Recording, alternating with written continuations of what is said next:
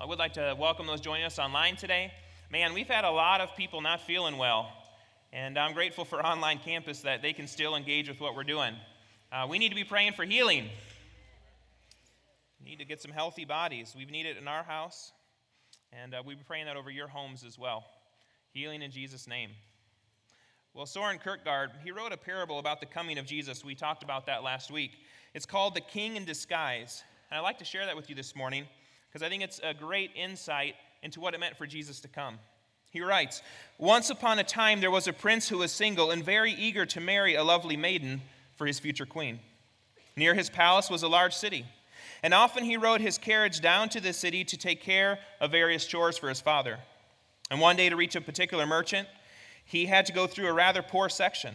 He happened to glance out the window and right into the eyes of a beautiful maiden. He had on occasion, the next few days, to return to the section of city, drawn as he was by the eyes of the maiden. And more than that, he had the good fortune once or twice to actually meet this young girl. Soon he began to feel that he was in love with her. But now he had a problem. How should he proceed to procure her hand? Of course, he could order her to the palace and there propose marriage, but even a prince would like to feel that the girl he marries wants to marry him. Or perhaps, somewhat more graciously, he could arrive at her door in his most resplendent uniform and with a bow ask her hand. But even a prince wants to marry for love.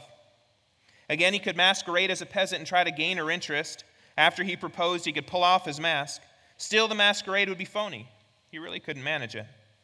So finally, a real solution presented itself to his mind. He would give up his kingly role and move into her neighborhood. There, he would take up work as, say, a carpenter. During his work in the day and during his time off in the evening, he would get acquainted with the people, begin to share their interests and concerns, begin to talk their language. And in due time, should fortune be with him, he would make her acquaintance in a natural way. And she should, eh, should she come to love him, as he had already come to love her, then he would ask for her hand in marriage. Over time, she did fall in love with the carpenter. She adored him. She believed in all her heart that he was poor, simple, and common, and she loved him like that. And so one day he proposed marriage, and she accepted.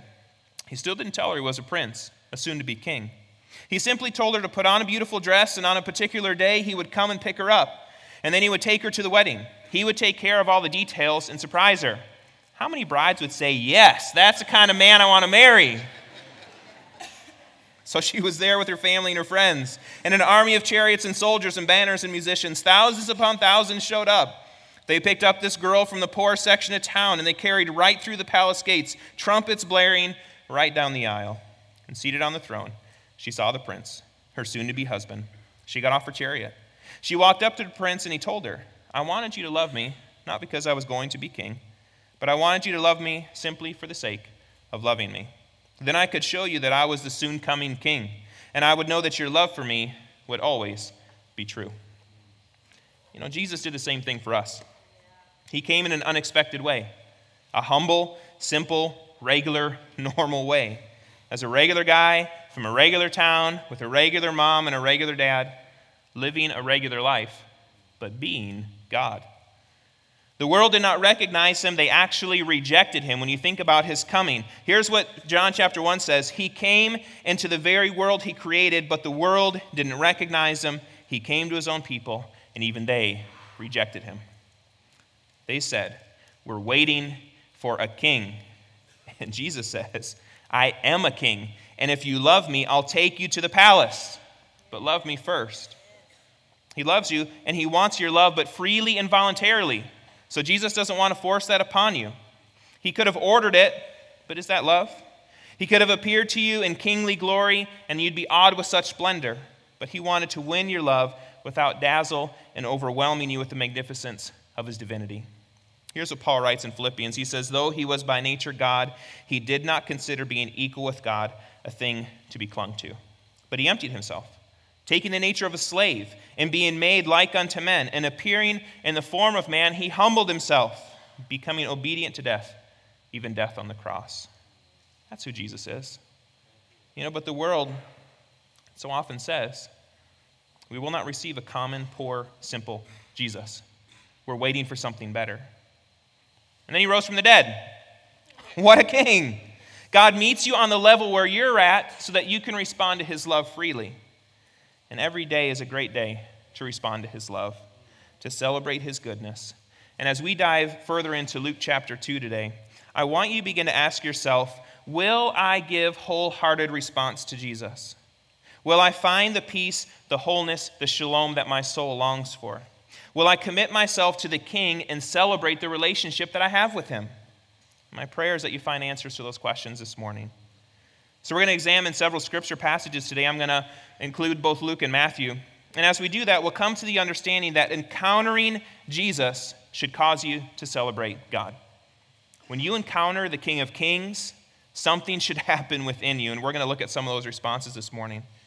So if you have your Bibles, and I hope you do, I'm going to invite you to turn to Luke chapter 2 this morning. We're going to continue where we left off last week, so we'll be reading verses 8 through 21. And I'm also going to invite you to stand for the reading of God's Word today. We stand simply out of reverence to know that God's Word is among us. Thank you, God, for sending your Word for instruction. We're thankful for that. So, Luke chapter 2, verses 8 to 21. So, we're going to have it read in German first, and then we'll go to English. See what words you can catch up in German this morning.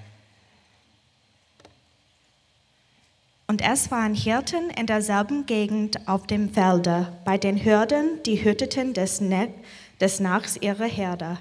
Und der Engel des Herrn trat zu ihnen, und die Klarheit des Herrn leuchtete um sie, und sie fürchteten sich sehr. Und der Engel sprach zu ihnen, Fürchtet euch nicht. Siehe, ich verkündige euch große Freude, die allem Volk widerfahren wird. Denn euch ist heute der Heiland geboren, welcher ist Christus, der Herr, in der Stadt Davids. Und das habt zum Zeichen. Ihr werdet finden, das Kind in Windeln gewickelt und in einer Krippe liegen. Und alsbald war da bei dem Engel die Menge der himmlischen Herrscher, die lobten Gott und sprachen, Ehre sei Gott in der Höhe und Friede auf Erden bei den Menschen seines Wohlgefallens. Und als die Engel von ihnen gen Himmel fuhren, sprachen die Hirten untereinander, lasst uns nun gehen nach Bethlehem und die Geschichte sehen, die da geschehen ist, die uns der Herr kundgetan hat. Und sie kamen eilend und fanden beide, Maria und Josef, dazu das Kind in der Krippe liegen. Als sie aber gesehen hatten, breiteten sie das Wort aus, das zu ihnen von diesem Kinde gesagt war. Und alle, vor die es kam, wunderten sich über das, was ihnen die Hirten gesagt hatten. Maria aber behielt alle diese Worte und bewegte sie in ihrem Herzen. Und die Hirten kehrten wieder um, priesen und lobten Gott für alles, was sie gehört und gesehen hatten, wie denn zu ihnen gesagt war. Und als acht Tage um waren und man das Kind beschneiden musste, gab man ihm den Namen Jesus, wie er genannt war von dem Engel, ehe er im Mutterleib empfangen war. And in the same region there were shepherds out in the field, keeping watch over their flock by night. And an angel of the Lord appeared to them, and the glory of the Lord shone round them, and they were filled with fear. And the Lord and the angel said to them, Fear not, for behold, I bring you good news of great joy that will be for all people. For unto you is born this day in the city of David a Savior, who is Christ the Lord. And this will be a sign for you.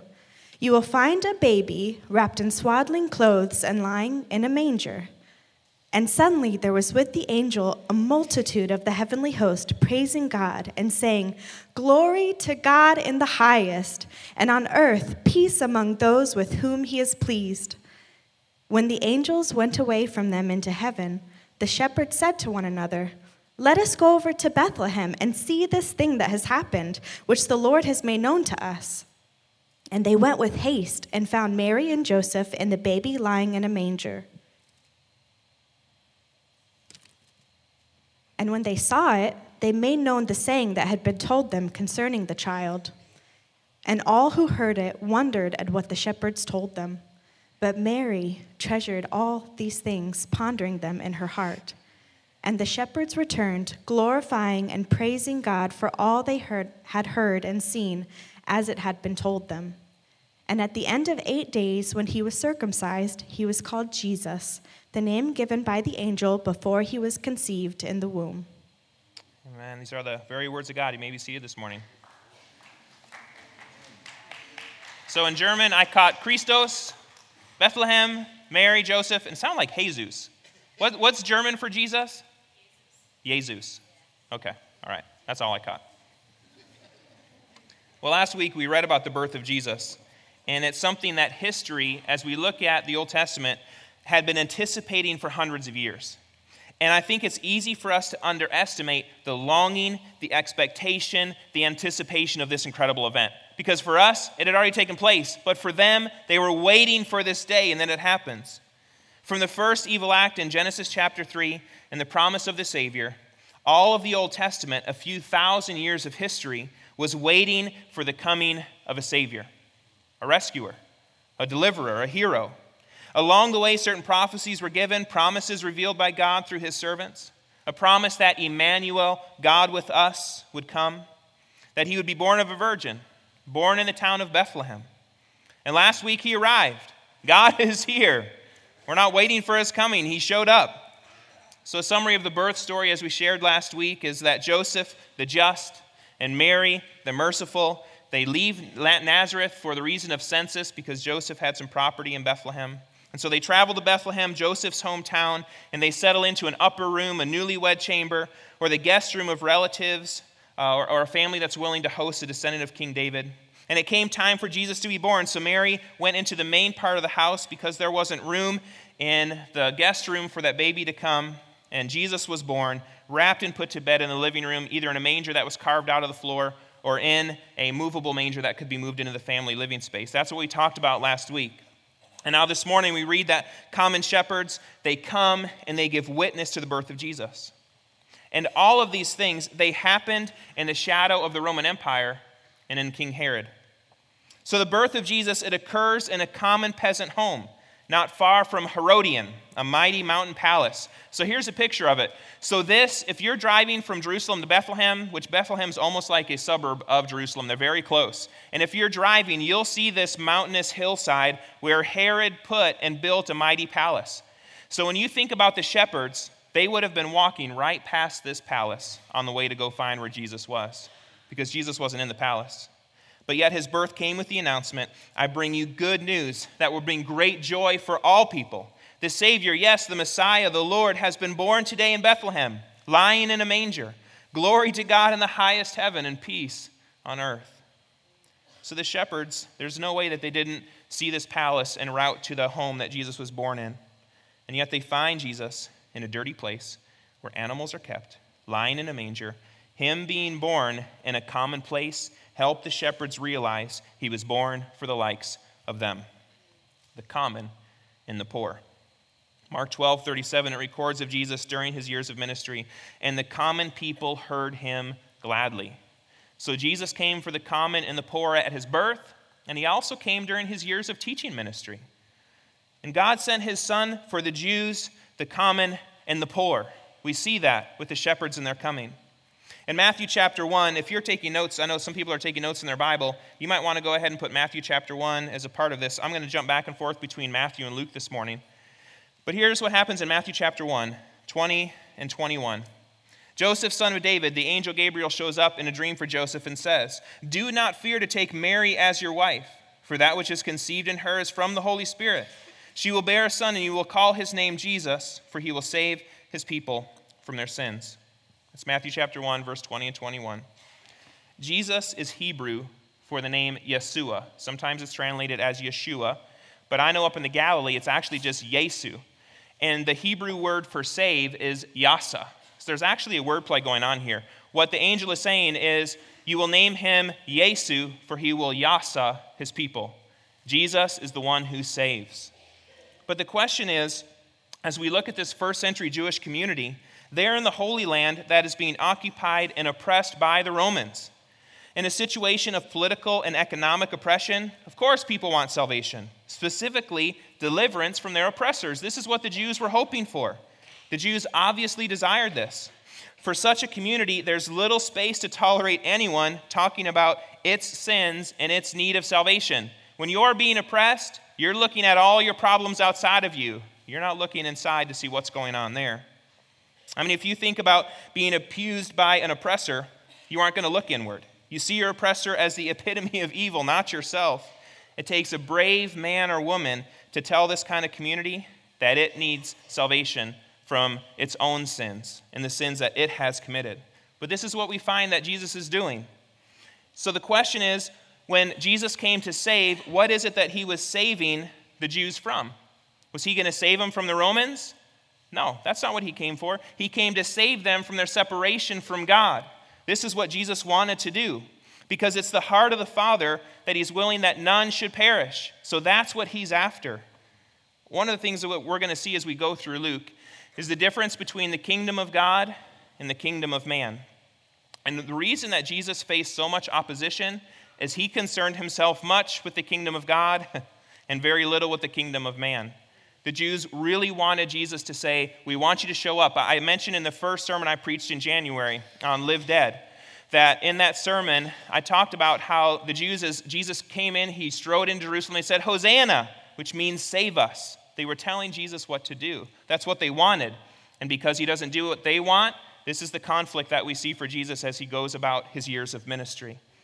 We need to concern ourselves with the kingdom of God because our biggest problem, our biggest challenge is our need for saving, our need of saving from the separation from God the Father. And this is what Jesus came to address. The problems we're facing today for us is the same problems that the Jews were facing in the first century. The problems that they were facing were not the Romans. The problems they were facing is their separation from a relationship, relationship with God. And we see that for ourselves. The problems we're facing today, they're not social, moral, political, or economic.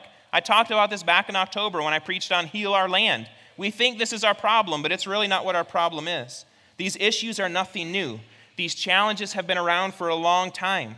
The problem the Jews were facing is the same problem that we're facing it's a spiritual problem. Song of Zechariah, we, we read this. We talked about as Zechariah sings, and this is in Luke chapter 1, verse 68. He says, Blessed be the Lord God of Israel for he has visited and redeemed his people and has raised up a horn of salvation for us in the house of his servant David, as he spoke by the mouth of his holy prophets from of old, that we should be saved from our enemies and from the hand of all who hate us. So Zechariah speaks this message, and everybody in that room is like, Yes, that's a politically correct message. But then he continues, and here's what he says. For you will go before the Lord to prepare his ways. He's talking about his son, John the Baptizer. John the Baptizer will go before Jesus to give knowledge of salvation to his people in the forgiveness of their sins. Zechariah knows the problems that the Jews were facing was not so much the Roman occupation, the problem they were facing is separation from God. The problem they were dealing with is their own evil hearts. But Jesus came to remedy all that. And that's what we need to keep in mind. The community's problem is not merely those who hate us, but it's their own sin. The oppressed are also sinners. May we not always look to the outside and say the problems are all out there. May we first examine where we're at and understand we've got to solve what's in here. And a Savior for sinners, here's the good news He's a Savior for all because all of us fall short. You know, the problems you're facing in life, they have spiritual roots. An unbelieving, non praying life is bound to lead you into trouble. I can't tell you how many people I talk to. The first thing I ask them as they're saying about all these compounding problems have you taken it to Jesus? Have you prayed about that? Well, no. Why don't we start there? Why is that always the last resort? May I encourage you, start with prayer. Now, encourage the body to come alongside you as you face challenges, but let's please take these things to Jesus. Because the good news is, Jesus came for you. God sent his son for you. But we've got to be willing to humble ourselves, to pray, to seek his face, to seek Jesus and say, Jesus, I need you more than anything else, so that we can see real change because God desires a relationship with you. God sent his son to save us from our separation from him. He came for the Jews, the common, and the poor. But we also see that God sent his son for the nations, the wise and the wealthy. Reading from Matthew chapter 2. Matthew chapter 2 verses 1 and 2 says now after Jesus was born in Bethlehem of Judea in the days of Herod the king behold wise men from the east came to Jerusalem saying where is he who has been born king of the Jews for we saw his star when it rose, and we have come to worship him. Question to, to ask is what is the wise men's country of origin?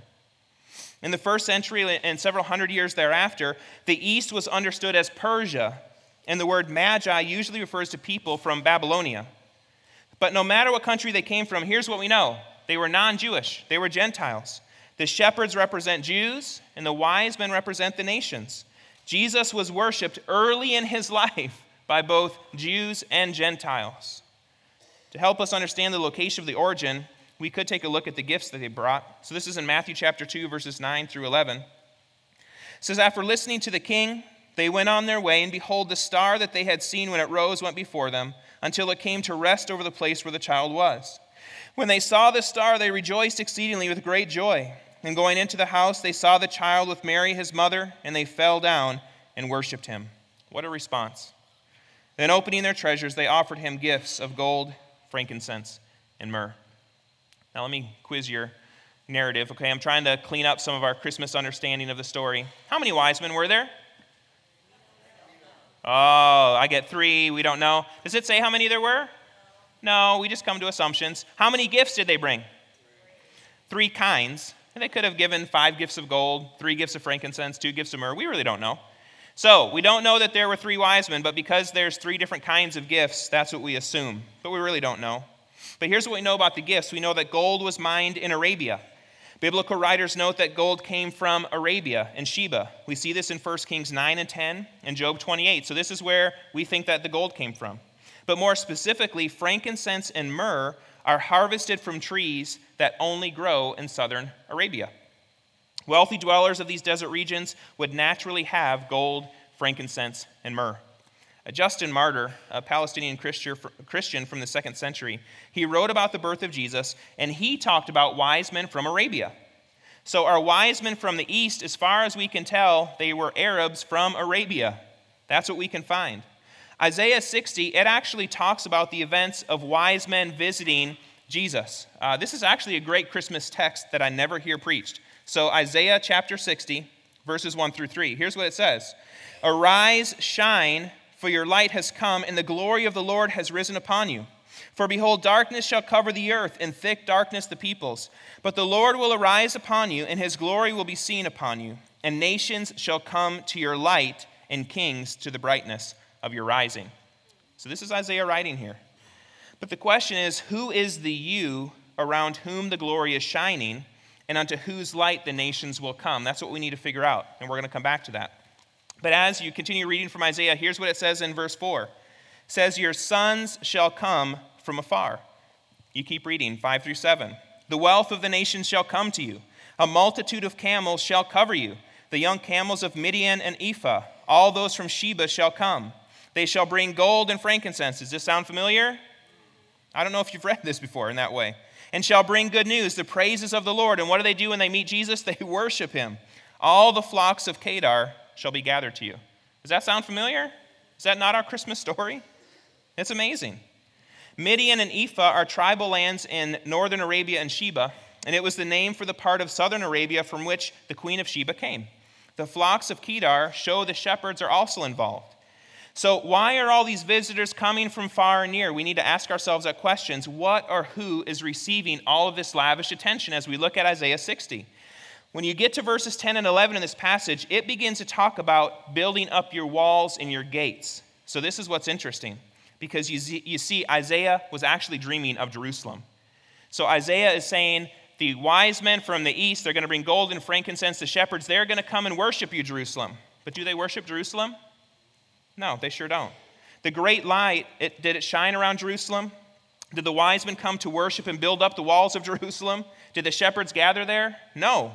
A light shone on Jesus in Bethlehem. And wealthy Arab chiefs, they come from Midian and Sheba with gifts of gold and frankincense. And shepherds gather at a home south of Jerusalem in Bethlehem. The great hopes for the city of Jerusalem, as declared in Isaiah 60, they're transferred to a child in a manger. The hopes and expectations for the city are seen as fulfilled in the birth of Jesus. Isaiah promised special blessings for the city of Jerusalem. The expectation that Arabs would arrive with gifts and that shepherds would appear, a great light along with the glory of God, they would shine upon Jerusalem. But these promises are fulfilled in the birth of a child. The hopes and dreams of all the years, they shift from Jerusalem to a baby that's born in Bethlehem. And here's part of our takeaway as we look at Isaiah 60 and the significance of the wise men and shepherds coming. is the birth of Jesus is to be understood as our hopes and dreams. It should never be placed on a location or on any other object. Where should our hope lie? Absolutely in Jesus. But far too often, doesn't our hope rest in so many other things? We put it in objects, we put it in places. But that's not where our hope should be. Our hope should be in the, in the only thing that lasts from now and into eternity to our Creator who sent us here to begin with. Our Savior who came one starry night to the sound of heavenly praise, worshiped by Jewish shepherds and Arab magi. So I'd ask, what have you put your hope in? Is your hope in your home? Maybe even your kids? Maybe retirement? Your job? Any hope outside of Jesus is a misplaced hope. Put your hope in the King of Kings, the one who came for Jews and Gentiles, the common and the wise, the wealthy and the poor. He is the only one who will never disappoint, which makes him worthy of all of our worship. And this leads me to my last point this morning that encountering Jesus should cause you to celebrate God. Look at the response of the people that are around Jesus for his birth narrative. Here's the response of the angels. I love this. Glory to God in the highest, and on earth peace among those with whom he is pleased. Think about this. Are angels in need of salvation? No. I love that they worship for the sake of others. They worship because Jesus came to save us. They worship as outsiders to say, This is an awesome thing that God has done. He sent His Son to change the world.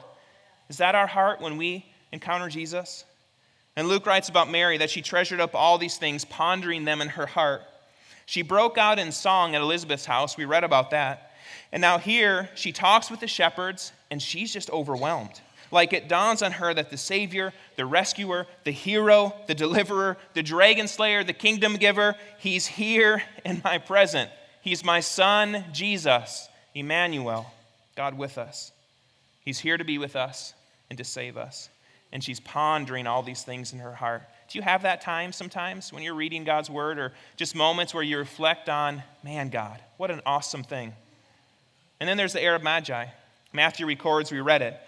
And going into the house, they saw the child with Mary, his mother, and they fell down and they worshiped him. They step into the presence of Jesus, and they can't help but fall on their faces, humbling themselves to worship him. Meanwhile, the shepherds, they visit with Mary, Joseph, and Jesus. And here's what Luke records And the shepherds returned, glorifying and praising God for all they'd heard and seen as it had been told to them. In short, encountering Jesus caused the angels, Mary, the Magi, and the shepherds to worship, to celebrate God, to treasure Him in their hearts, glorifying and praising God. Encountering Jesus should cause you to celebrate God. And here's why this matters because if you're not, here's the problem one of the greatest challenges within Christianity are people who say they believe in Jesus, but who are no longer astonished and amazed at knowing him. That's a problem. Please don't let that be you. We're all going to have our off days. I know that. We're going to even have off years. I understand that. Days where things just don't go right. But if your life is a constant repetition of those kinds of days and months, and you can't find joy in Jesus, even in the midst of those days, you likely need to make some adjustments in your life. First place to start. I know you're going to be surprised if you've been in the church for a year to hear where you start. Starts with the word abide. There we go. Somebody already said it. That's where you got to start. You need to spend time in the presence of Jesus. You need to do it daily, enamored with who he is.